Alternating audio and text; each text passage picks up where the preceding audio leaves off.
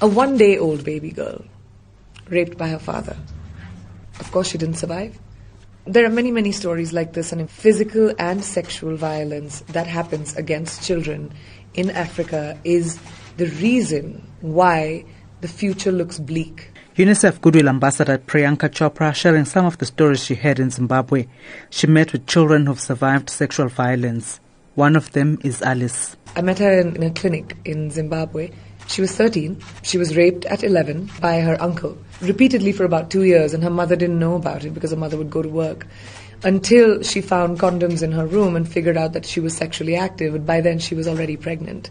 And this girl at 13 is a mother of a child, and all she wants to do is go to school. The Hollywood and Bollywood actress says poverty and the lack of opportunities are the main drivers of violence, which then exposes children to predators. The statistics are staggering. If you think about violence against children, one out of three children under the age of 18 in Zimbabwe have faced some or the other form of sexual violence. One out of three. And South Africa, that number is one out of five. That's an epidemic.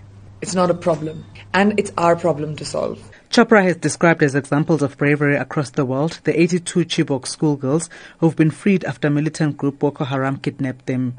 Almost 300 teenage girls were abducted from a boarding school in northeastern Nigeria in April 2014. She says the girls need the community's support to reintegrate into society after the ordeal. As a community, it's very important to take away the stigma associated with what happened to them and not feel blamed or responsible because that is another thing that society does to our own girls.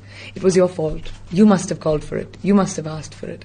They are human beings whose childhood was taken from them. And now they need to be handheld into back into society. In South Africa, Hervé Ludovic De Lys of UNICEF says the visit to Zimbabwe and South Africa was a defining moment for the organization. It has been a defining moment for two reasons. The first reason because that mission falls within a global campaign of UNICEF to end violence against, against children. The second reason is because the government of South Africa launched a national campaign against violence done to children. On Saturday, UNICEF hosted a fundraising gala dinner and raised 600,000 rands towards helping children across the world. I'm Thabile Mbhele in Johannesburg.